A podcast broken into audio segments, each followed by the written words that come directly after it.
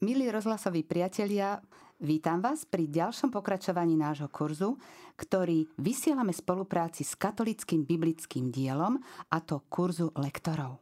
Táto relácia je jednou z častí cyklu relácií k tejto téme, ktoré budú postupne odvysielané v rámci Rádia Mária. Nože teraz vás oboznámim s tou dnešnou témou. Jej názov je odborná stránka prednesu liturgických textov. Teraz mi dovolte, aby som vám predstavila moju hostku, s ktorou sa budem dnes rozprávať na túto zaujímavú a veľmi praktickú tému. Určite ju viacerí poznáte z rôznych médií, či už z rozhlasu, alebo televízie, z divadelných dosák, alebo prípadne ako svoju pedagogičku, pretože pozvanie do ďalšej časti nášho kurzu prijala docentka Eva Žilineková. Keďže sa poznáme bližšie, tak budeme sa oslovovať krstným menom. To znamená, ja som Sonia a ona je Eva. No a teraz by som našu hostku, Evku, chcela predsa len ešte bližšie predstaviť našim poslucháčom. Teda uvediem. Vyštudovala divadelnú fakultu na Vysokej škole muzických umení. A už krátko po absolutóriu začala na divadelnej fakulte prednášať. A to v plnom počte 36 rokov. Na tejto vysokej škole absolvovala aj postgraduálny doktorát a docentúru. Simultáne pôsobila v hereckej profesii, najskôr v divadle Andreja Bagara v Nitre, neskôr v novej scéne Bratislave, v rozhlase dubbingu v televízii. Dlhé roky pôsobí v rôznych médiách. Začínala v Kolibe, OK vo fanrádiu, v Teatrojke, Joj Lumene v Rádio Vatikána a stála aj pri vzniku niekoľkých projektov v televízii Markíza. Spolupracovala aj s rádiová televíziou Slovenska a takisto aj s dvoma generáciami mnohých hereckých i moderátorských osobností. Rovnako prednášala aj na Cyrilometodskej bohosloveckej fakulte a Trnavskej univerzite na dvoch fakultách. Tak to som vám predstavila. Chcela som krátko, ale keďže mám takého vzácného hostia, to sa ani krátko nedalo, lebo to je taký bohatý e, profesionálny život, že sa to trošku aj natiahlo, ale verím, že je to pre vás prínosom, že ste si takto doplnili poznatky o našej hostke. Drahí poslucháči, tak pokračujeme v tej téme veľmi zaujímavé praktické odborná stránka prednesu liturgických textov s našou hostkou, docentkou Evou Žilinekovou. A postupne sme sa prepracovali v tejto problematike k osobnosti interpreta. Ten je vlastne v zornom uhle stále. Ale e, by som povedala, že teraz by sme si mohli vysvetliť e, druhý dôležitý atribút komunikácie a to, čím komunikujem. V tejto súvislosti, Evka, je určite dôležitý význam počúvania. A tu by sme sa teda mohli zastaviť a tu by si nás mohla oboznámiť nielen s tou teoretickou, ale aj potom praktickou stránkou prednesu na konkrétnom biblickom texte. Nech sa páči. Tak skúste teraz, milí poslucháči, chvíľu počúvať. Pokúsim sa vám interpretovať kapitolu 22, a časť kapitoly 22 z knihy Genesis, čítanie, ktoré milujem a ktoré si vždy na Veľkú noc s veľkou radosťou prečítam. Teda ak mám tú možnosť, zásadne sa nevnúcujem. Inak sa mi toto čítanie interpretovalo, keď som bola slobodná, inak keď som bola vydatá, inak keď som čakala dieťa, inak keď sa mi to dieťa narodilo a celkom inak, keď mi odišli do neba rodičia. A teraz skúsim, bez toho, aby to bolo čitateľné, v ktorom veku som sa zastavila, alebo v ktorom období môjho života som sa pri čítaní zastavila. Skúsim to tak, aby to bolo jasné. Lebo toto čítanie je veľmi krásne a veľmi ťažké, pretože je tu veľmi veľa priamých rečí, s ktorými si nie každý lektor dokáže poradiť. Po týchto udalostiach Boh skúšal Abraháma a povedal mu, Abraham. On odpovedal, tu som. A on hovoril, vezmi svojho syna, svojho jediného syna Izáka, ktorého miluješ, a choď do krajiny moria. Tam ho obetuj ako zápalnú obetu na jednom z vrchov, ktorý ti ukážem. Abraham vstal včas ráno, osedlal osla, zobral so sebou dvoch svojich sluhov a svojho syna Izáka a narúbal dreva na zápalnú obetu. Potom sa vybral na miesto, ktoré mu označil Boh. Na tretí deň, keď Abraham zdvihol oči, zďaleka uvidel to miesto. Tu Abraham povedal svojim sluhom, vy ostaňte tu s oslom, ja a chlapec pôjdeme až tamto. Pomodlíme sa a vrátime sa k vám.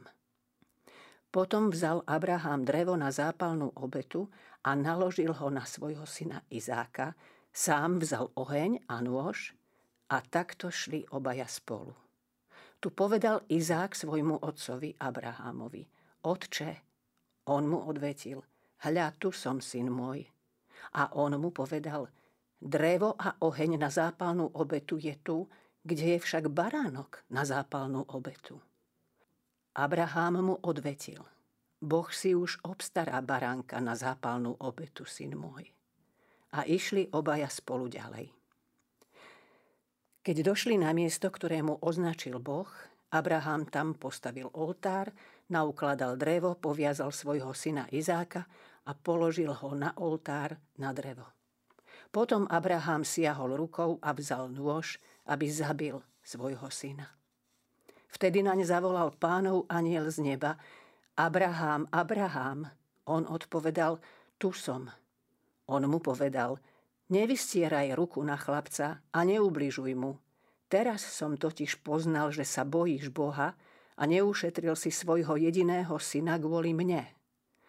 Tu zdvihol Abraham oči a uzrel barana, ktorý bol rohami zachytený v krovi. Abraham podišiel, barana vzal a obetoval ho ako zápalnú obetu namiesto svojho syna. A Abraham nazval toto miesto Pán vidí, a tak sa ešte aj dnes hovorí, na vršku pán uvidí. Pánov aniel však aj druhý raz volal na Abraháma z neba. Na seba samého prisahám, to je výrok pánov, pretože si toto urobil a svojho syna, svojho jediného si neušetril predo mnou, zahrniem ťa požehnaním a prenáramne rozmnožím tvoje potomstvo. Bude ho ako hviezd na nebi a ako piesku na morskom brehu. Tvoje potomstvo sa zmocní brán svojich nepriateľov a v tvojom potomstve budú požehnané všetky národy zeme preto, že si poslúchol môj hlas. Tak, snažila som sa, aby to bolo zrozumiteľné. Pozorovala som rýchlosť svojej reči.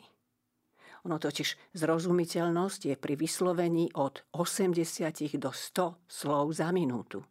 Skúste si to nejak tak spočítať. Keby sme si zobrali normalizovanú A4 stranu, mala by byť prečítaná za 3 minúty. Ale na rozdiel od tohto sa priemerná rýchlosť napríklad čítania správ v rozhlase pohybuje od 100 do 120 slov za minútu. Pri optimálnych podmienkach možno rýchlosť bežného prejavu až zdvojnásobiť. Ako napríklad, ja mám pocit, že teraz hovorím veľmi rýchlo. Ale pokiaľ je kvalita reči až na hraniciach artikulačných možností, nesmieme vynechávať celé časti slov. Príjimateľ si skompletizuje obsah na základe znalostí zrozumiteľných úsekov či tematiky je veľmi neslušné, až opovážlivé, ak sa lektor spolieha na to, že pri čítaní lekcie bude poslucháč a prijímateľ Božieho slova dedukovať, alebo pri ním zle prečítaných slovách vychádzať z kontextu. Aj toto som už zažila, že veď veriaci sa dovtípi z toho, čo som čítal predtým. To je naozaj nie úcta voči Božiemu slovu. Estetika a kultúra rečníckého prejavu v žiadnom prípade nemôže byť ponúkaná v takomto spôsobe komunikácie na verejnosti. A podľa môjho názoru takýto spôsob nie je prípustný. Takže aj keď vieme, vychádzame z vlastnej osobnosti, z vlastného temperamentu, mali by sme brať vždy ohľad na všetkých účastníkov slávenej liturgie. Ak e, uvažujeme o tom, že či verejný činiteľ, v našom prípade v rámci Svetej Omše je to kňaz, a interpret, v tomto prípade je to lektor alebo ministrant, zhodnosť tohto verbálneho pôsobenia je motivovaná tým, že obaja sa realizujú pred špecifickým auditoriom, ale každý z nich je odlišný typ osobnosti. Obaja sú autormi rôznych interpretačných postupov. Interpretácia Božieho slova alebo hociakého duchovného textu je rečou autora i interpreta a to oboch naraz, to som už spomenula. To znamená, že pôsobenie autorovho slova a interpretovho ducha. Výklad slova však neostáva v rovine prekladu. A to sa často stáva. Pri čítaní my v podstate pri používaní tých viacerých znakových sústav v texte prechádzame od jednej sústavy do druhej sústavy. To znamená, že tie naše egoistické dôvody, aby sme my mali osobný zážitok z čítania lekcie, tie by nemali sa nejakým spôsobom prejavovať vôbec a už vôbec nepresadzovať. Dajme si pozor na to, že je našou úlohou, aby sme vyvolali u recipienta, teda u veriaceho v rámci Svetej Omše, duchovný zážitok. To znamená, že keby sme si vzali, že dobrý prednes, a teda výrazové prostriedky, ktoré pri tomto dobrom prednese používame, sú len akousi kostrou, tak k tomu musíme samozrejme na tú kostru ešte priložiť alebo pripnúť alebo zavesiť nezmerateľné a nedefinovateľné javy. To znamená, že môžeme povedať, že je to intonácia, ale k tej ešte patrí čosi, čo ja volám človečina, alebo šiestý zmysel, alebo intuícia, alebo hovorí sa tomu aj krv reči. Je to fluidum, ktoré pulzuje medzi všetkými intonačnými prostriedkami. Je gramatikou ich spájania, je to stratégia vo využívaní a uplatňovaní vlastností hlasu. A ak toto fluidum chýba, máme síce pred sebou nádherné šaty, ale bez človeka. Čiže ide nám o to, aby sme umožnili veriacemu, nech to čítanie, ten ťažký biblický text, nech mu porozumie. Nech mu chce porozumieť. Tieto texty sú upozorňujúce, karhajúce, výstražné, tragické, ale vždy povzbudzujúce a plné nádeje i vážnych prísľubov. Ak by sme to nejak sa snažili pochopiť, o čom hovorím, tak predstavte si, že to naj, to najpríjemnejšie alebo najvlastnejšie človeku a Slovákovi zvlášť je naša ľudová spevavá tvorivosť, teda naše ľudové piesne. Mnohé sú ťahavé a smutné, človek ich spieva veľmi rád, najmä vtedy, keď je sám so svojimi citmi, keď sa do nich ponára. Evka, vzhľadom na to, že hovoríme o interpretácii slova všeobecne, ale teda našou úlohou je zamerať sa hlavne na interpretáciu Božieho slova. Natíska sa mi e, v tejto súvislosti otázka. Môžeme nájsť podobnosť realizácie prednesu lektora, interpreta Božieho slova a recitátora? No, tak tu nájdeme najlepšie vysvetlenie od pána profesora Jozefa Mistríka, ktorý napísal v jednej zo svojich kníh toto. V čom je umeleckosť prednesu, keď sa recitátor nemá odchýliť od autora? Príklad z výtvarného umenia. Maliar vidí realitu a svojimi prostriedkami, štetcom, perom, ceruskou sa ju snaží preniesť v úvodzovkách na plátno alebo papier. Prenáša síce svojským spôsobom a vlastnými prostriedkami, ale verne, tak ako to vidí. Je to teda umelecká činnosť. Prenesená realita má umeleckú hodnotu. Od recitátora sa teda nežiada, aby vymýšľal, zveličoval a modifikoval. Práve tak sa ale nežiada, aby sa vnútorne spaľoval. Sila jeho vyjadrenia sa nemeria dĺžkou patetizujúcich pauz, počtom slz či silou hlasu, smiechu a prejaveného temperamentu. Hodnota seba vyjadrenia sa meria stupňom vernosti recitátora textu – Vtedy je vynikajúcim umelcom, keď necíti potrebu prekračovať prach básnikovej predlohy. Vtedy, keď dokáže byť s ním zajedno, keď v ňom samom cíti poslucháč básnika. Nezdá sa ti to trošku také ľahko použiteľné na túto našu tému? A je to vždy tak? Nebýva to tak, že z tej ambóny sa nám zrazu prejavuje nejaký veľký umelec? Ktorý rieši seba, svoje ego cez to čítanie? Takže pozor na toto. Čítanie je totiž verná kópia slov, vied, myšlienok, strojová práca. Je to neosobné odriekanie toho, čo je zaznačené písmenami. Reprodukovanie je spôsob, ako verne, presne, doslovne odovzdať to, čo bolo napísané. Interpretovanie je sprostredkovanie textu, ktoré sa uskutočňuje na základe štúdia textu. Je výsledkom literárnej, mimojazykovej vecnej analýzy, ale i vnímavej intuície. Spôsob interpretácie opäť skúsme použiť to porovnanie s recitovaním umeleckého textu. Vedľa štýlu interpretovaného textu stojí ako autonómny štýl recitačný štýl. Keď totiž recitátor pochopí autora predlohy a svoj interpretačný štýl priblíži jeho štýlu, dochádza ku zblíženiu oboch. Pri rozbore a pri interpretácii umeleckého textu recitátora ovplyvňujú jazykové prvky, kompozícia básne alebo prózy, mimojazykové znaky, najmä niektoré zvukové, hudobné prostriedky, ktoré autor možno v texte ani nevyjadril, teda pauza, striedanie tempa, intervaly zvukových výrazov a mnohé iné. Ale na rozdiel od recitátora pri výrazových prostriedkoch, pri ich výbere, by mal lektor, respektíve interpret duchovného čítania, postupovať oveľa skromnejšie.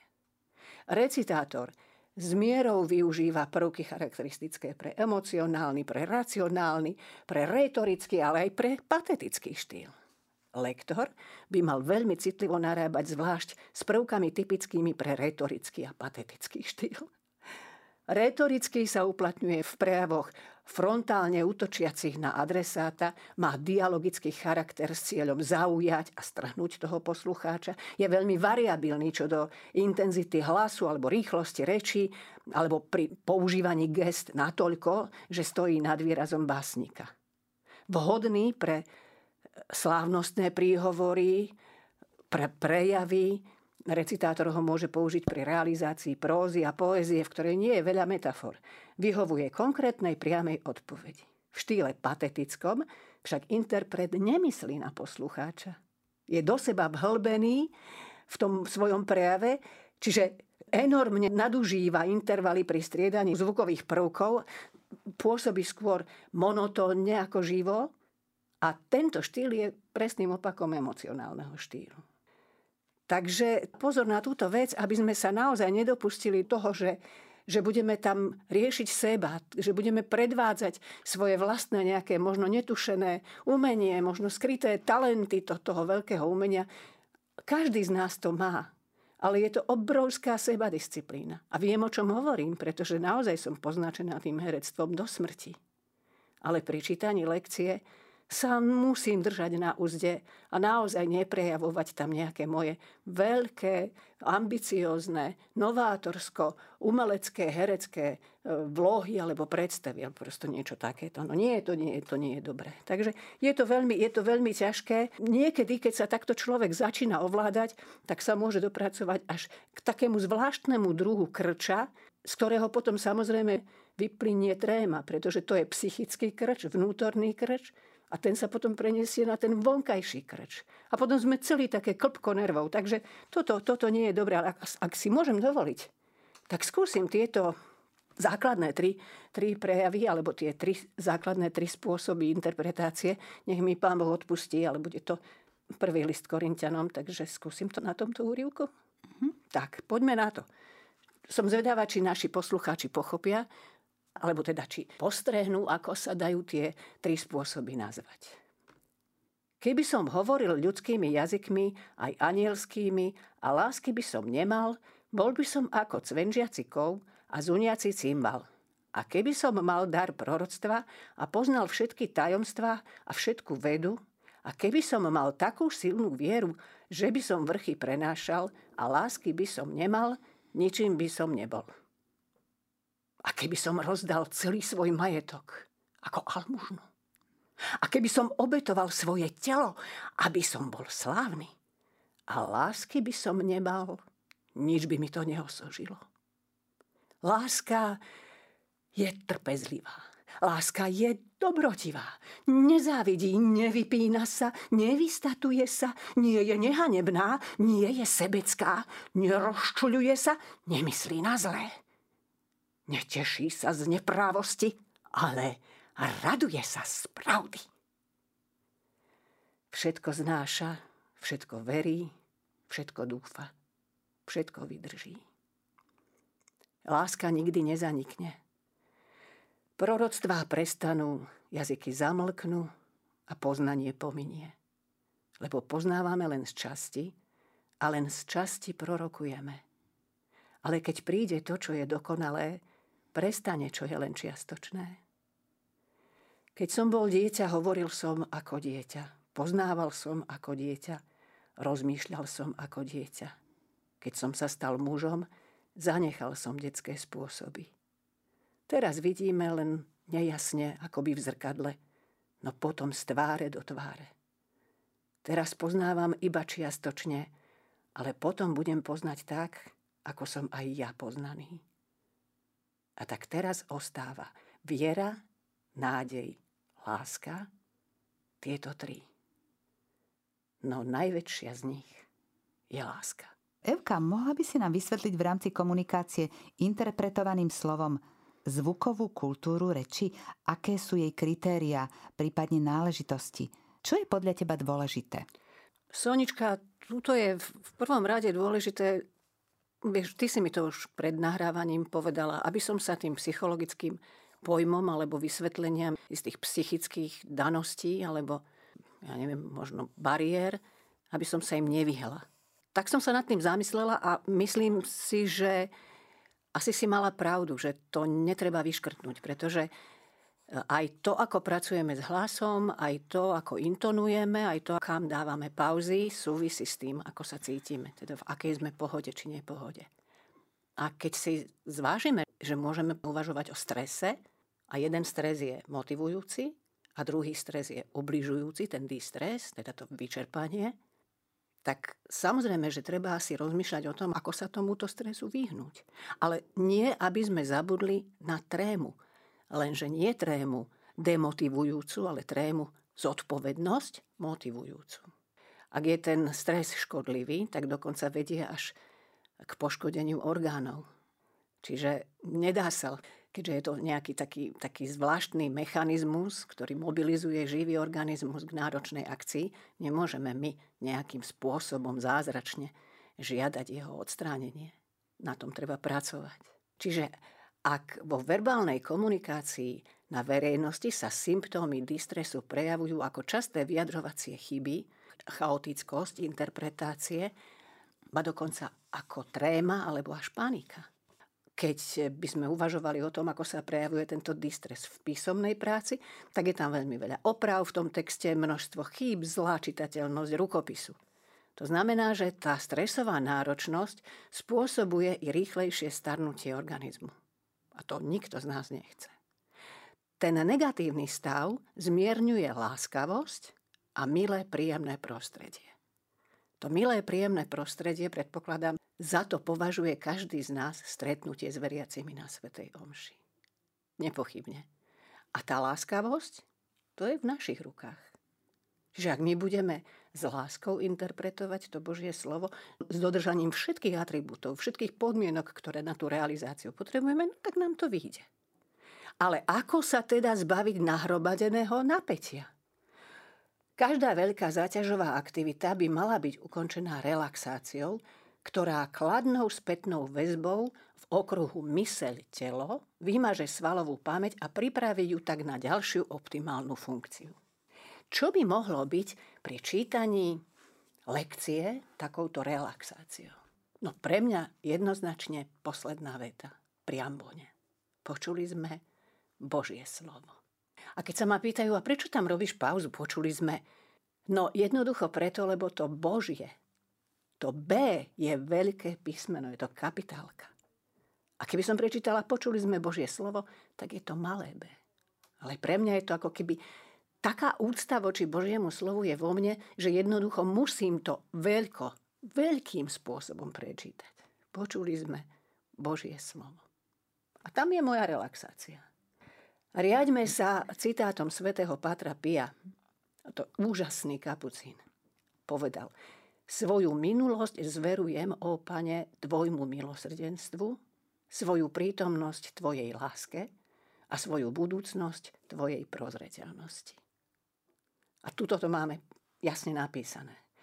Nezaoberajme sa minulosťou alebo budúcnosťou. To za nás vyrieši ten náš šéf hore. Ale zaoberajme sa tým, čo v súčasnosti robíme. A vtedy aj to čítanie bude také, aké chceme, aby bolo. Hovorili sme si o rýchlosti realizácie textu. To znamená, že v takomto hovorovom, v tomto našom kontakte, v tomto dialogu asi ti je jasné, čo hovorím. Predpokladám, že to bude jasné, teda dúfam, že to bude jasné aj našim poslucháčom. Ale ak by sme sa zamerali viac na dých, na ten tón, na rezonanciu, a teda na výraz a reč v celkovej šírke ortoepie a fonetiky, tak by sme hovorili podstatne pomalšie.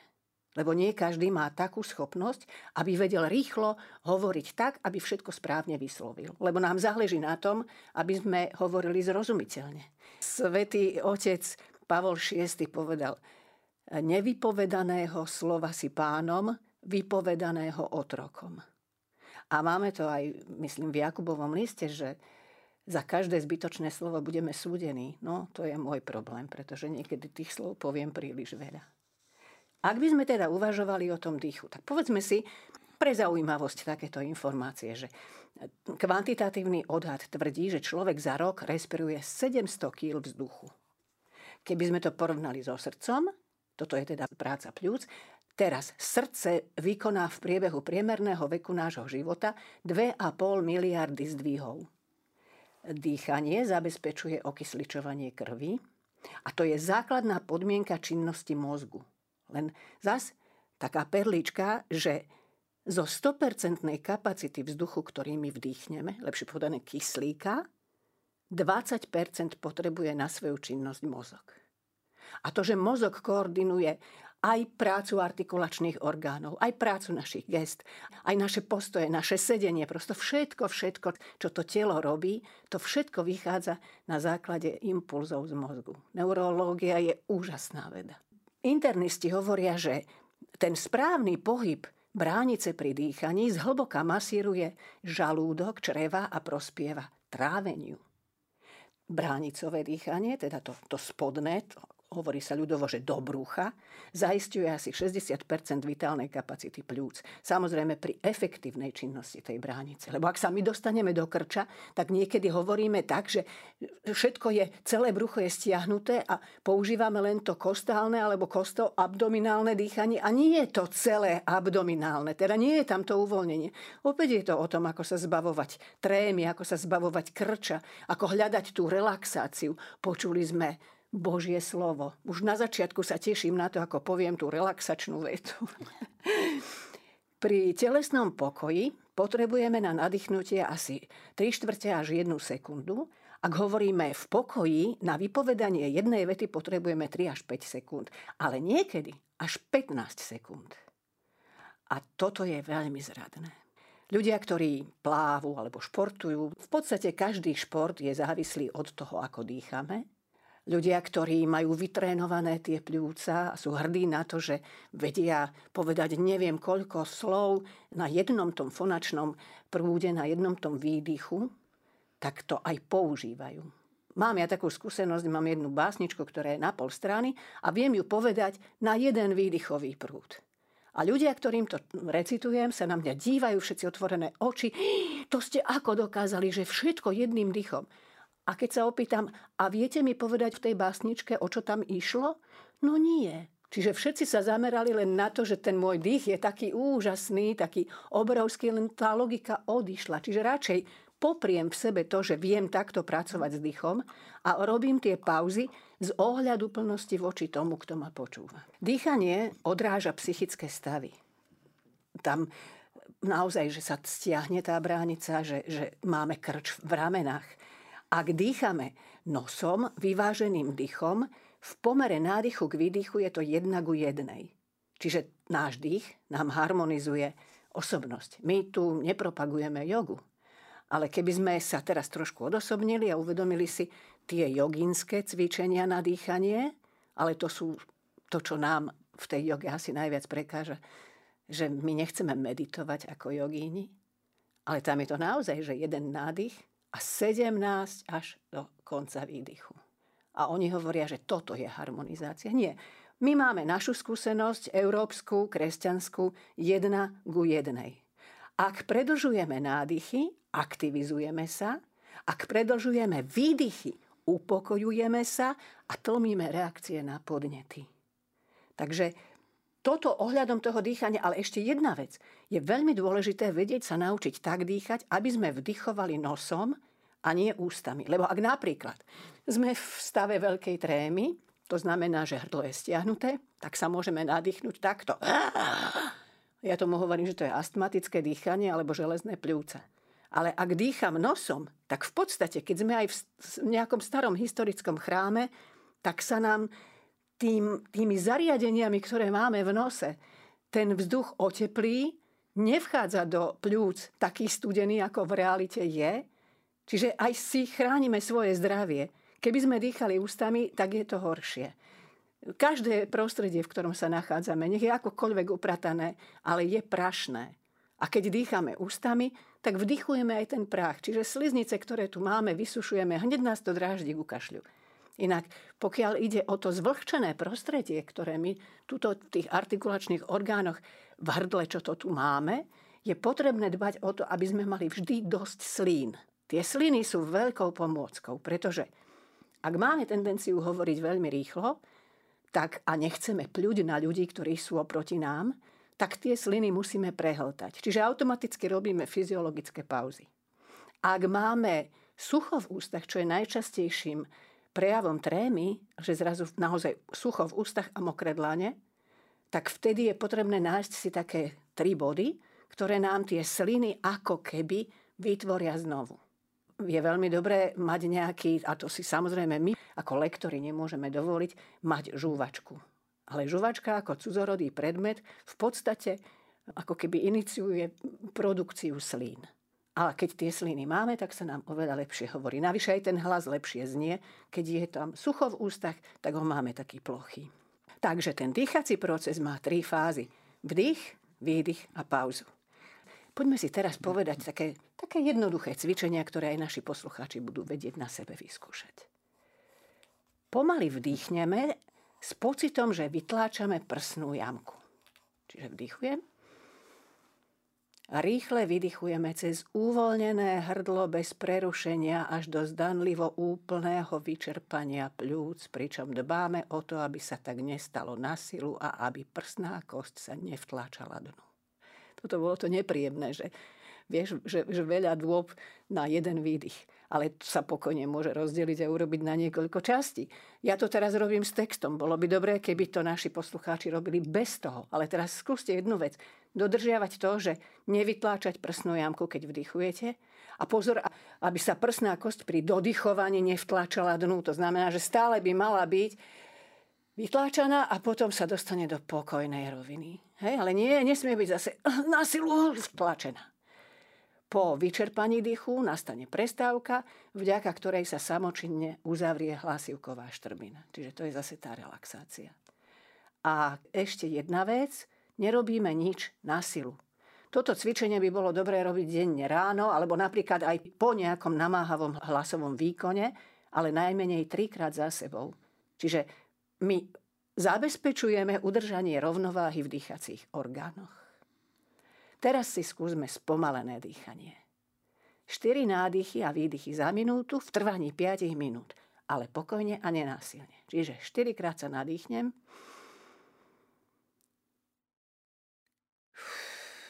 Ale stopujem si, či to je naozaj minúta. Tu nebudeme našich poslucháčov zdržiavať. Naozaj si zobrať stopky, hodinky, nie je problém odstopujeme si. Ale 5 minút, aby toto celé trvalo. A potom je dynamické dýchové cvičenie, toto ja mám veľmi rada. 10 krokov. Na dva kroky sa nadýchnem, na dva kroky zadržím dých, na 6 dôb, teda na 6 krokov vydýchnem. Čiže 2, 2, 6. Keď to aplikujem do čítania lekcie, tak dva kroky nádych, čo nebudem teda samozrejme pri ambone robiť nádych, ale na prstoch si to povedzme nejak tak overím, nadýchnem sa na dve doby, potom mám dve doby zadržaný dých, keď sa stotožňujem s tým textom, lebo v sakristii bola iná situácia. Ale o 20 minút som už staršia, keď som pri tej ambone A možno, že niečo vo mne dozrelo, možno ma niekto inšpiroval, možno niečo, ešte, som, ešte pridávam k tej lekcii. Čiže to sú tie dve doby zadržania.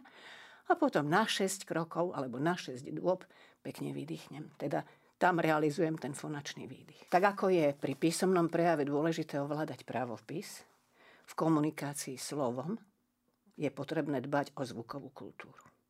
Máme takú jednu úžasnú knihu pána doktora Abela Kráľa, kde sú podrobne, jasne vysvetlené všetky ortoepické normy, lebo naozaj je to potrebné asi vnímať. Tam máte písané aj o intonáciách, o zreteľnosti, o zrozumiteľnosti, o artikulácii a tak ďalej. Takže podľa môjho názoru jasná a zrozumiteľná reč je najefektívnejšia. Je treba hovoriť nahlas a zreteľne, ale predovšetkým pomaly. Nie prehnane pomaly, ale tak pomaly, aby sme tomu rozumeli. My máme veľmi veľa v písme odkazov na túto tému. Napríklad v liste Kolosanom. Kristovo slovo nech vo vás bohato prebýva. Vo všetkej múdrosti sa navzájom poučajte a napomínajte a pod vplyvom milosti spievajte Bohu vo svojich srdciach žalmy, hymny a duchovné piesne.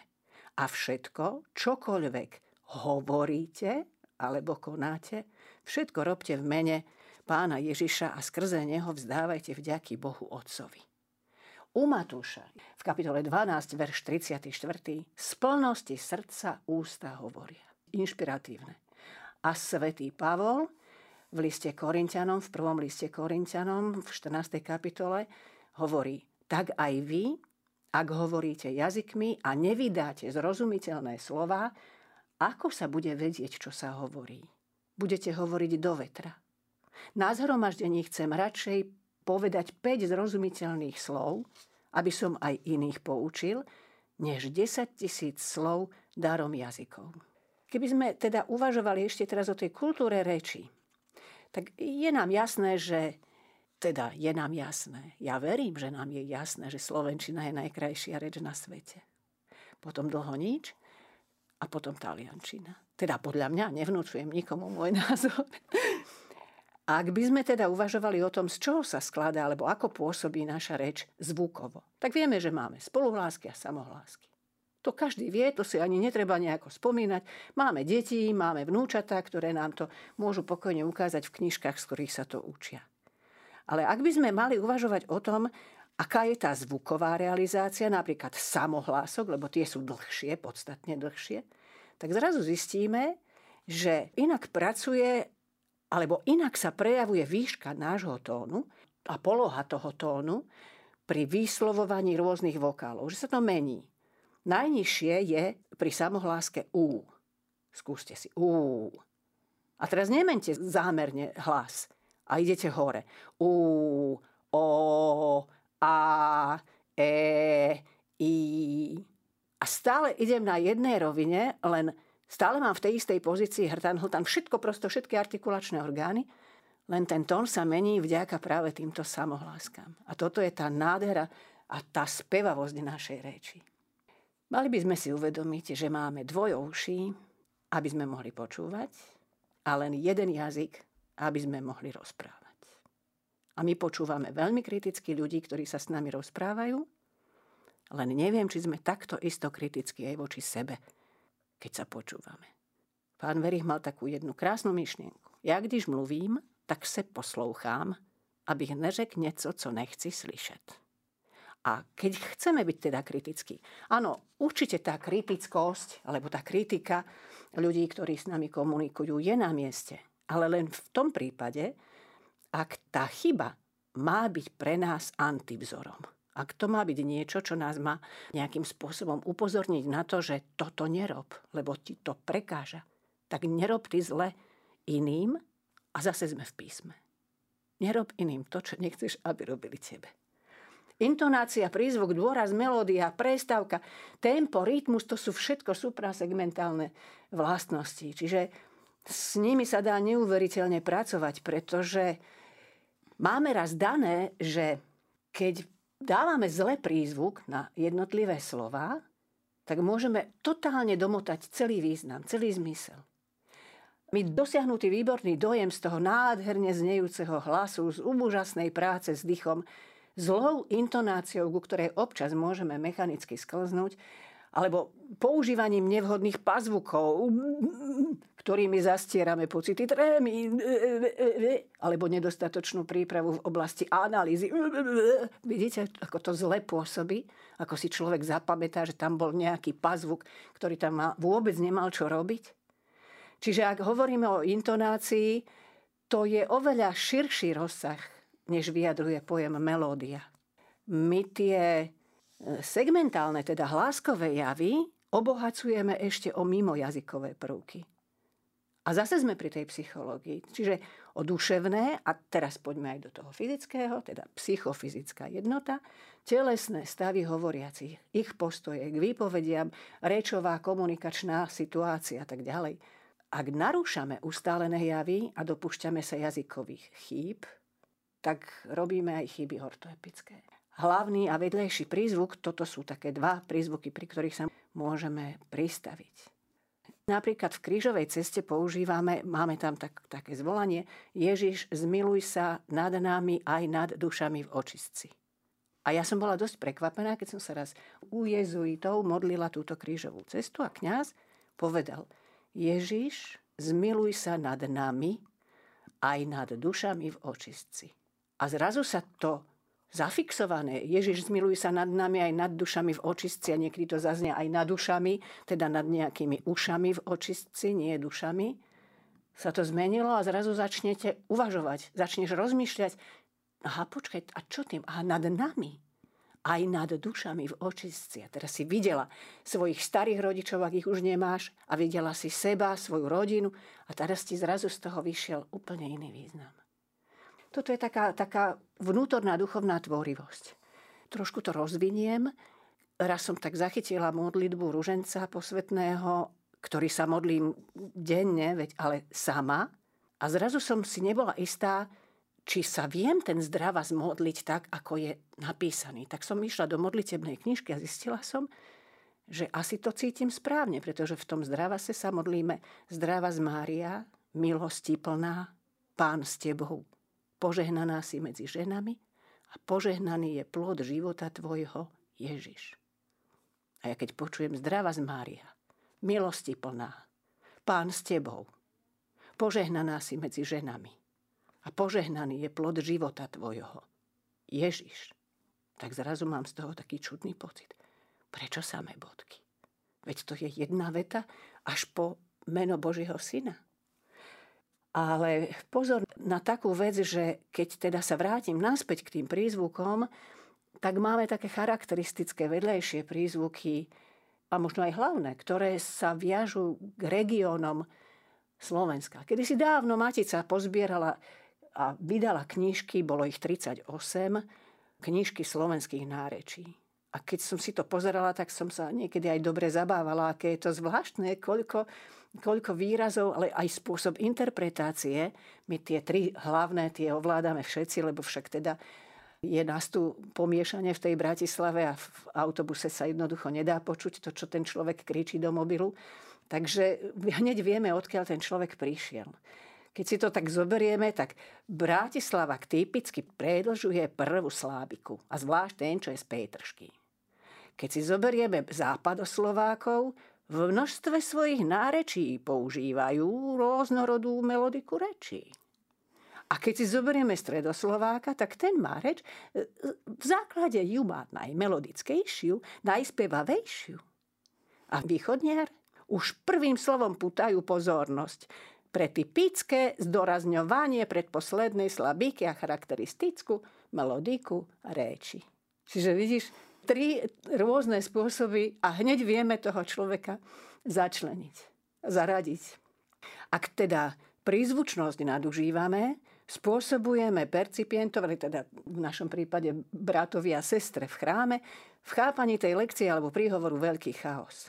Teraz je to také medzi politikmi populárne, že v realizovaní prízvukov, že dávajú takýto strašný až neurotický dôraz na poslednú slabiku. na toto pozor. Samozrejme, že keby sme nepoužívali prízvuky, tak naša reč je bez nich plochá a nevýrazná, je úplne nejasná a chudobná na významové odtiene, ale ich nadbytok narúša významové hodnoty a do nášho prejavu vnáša neadekvátny pátos. Na toto trošku pozor. Melódia pomáha jasne vyznačiť logicko-myšlienkový kontext v tom prejave našom, vyjadruje aj citovú angažovanosť vo vzťahu k tomu textu ale mala by sa približovať správnej a kultivovanej hovorovej reči, samozrejme, že s istými obmedzeniami. Niektoré situácie v reči si pri ich realizácii treba dôkladne premyslieť. To keby sme sa vrátili k tomu čítaniu, k tej lekcii o Abrahamovi a Izákovi, tak keby som chcela to nejak tak herecky prifarbiť, tak by som tam naozaj našla tri postavy, že by tam iným hlasom hovoril Abraham, iným hlasom by sa pýtal Izák, inak by hovoril aniel a bolo by to také dramatické celé. Ale to je čítanie lekcie, to je interpretovanie, teda čítanie nie v tom zmysle, že čítam písmenka, ktoré tam mám napísané. Ďalšie úskalie je čítanie otázok. Nás tak učili, že tam, kde je otáznik na konci vety, tak hlas musí ísť hore. Ale čo v prípade, že, že máme opytovacie zámeno v tej otázke? Tak budeme to, tú otázku klásť, kto to bol? Alebo kto to bol? Ale keď chceme teda adekvátnu odpoveď. Ale keď zistujeme, alebo to sú tie výnimky, výnimočné prípady, tak môžeme sa opýtať treba, čo ja viem, ako by som otázku vymyslela teraz veľmi, veľmi rýchlo. Napríklad, kto nás odlúči od Kristovej lásky? Tu chcem vedieť, kto. Kto je ten človek? Alebo kto je ten tvor? Alebo aká okolnosť? Čo? Čo sa mi musí stať? Ale keď chcem, keď chcem tak meditovať o tom, keď chcem si položiť otázku sebe samej a, a chcem a poviem si, že neexistuje, aby ma niekto odlúčil od Kristovej lásky, tak sa opýtam, kto nás odlúči od Kristovej lásky? Ale zás to musí byť v náväznosti logiky celého toho textu. Preto tá príprava textu predtým je taká dôležitá. Aby sme sa zorientovali, čo čítame. Lebo my to máme na papieri pred sebou v tej knihe. Ono totiž, keď som chodievala na stáže alebo do zahraničia alebo na dovolenky, tak v tých veľkých kostoloch, v veľkých chrámoch je taký kastlik vedľa vstupu a v tom sú usporiadané čítania, všetky lekcie, aj responsoriový žalm je tam, všetko tam je prosto. Nie sú tam všetky jazyky samozrejme, ale len tie najčastejšie vyskytujúce sa v tej krajine, v ktorej práve vtedy som. Čiže ja si ten text vyberiem a pekne si ho čítam s tým, ako ho vo svojej rodnej reči číta ten lektor. A viem, o čom to je. Ale v, v slovenských kostoloch tú možnosť nemáme. To znamená, že buď si to pozriem v katolických novinách pred Svetovom show, buď si to pozriem v mobile, kde máme všetci, už hádam, to, to písmo svete dané ako apku, takže sa zoznámim už vopred pred tým, ako čítam.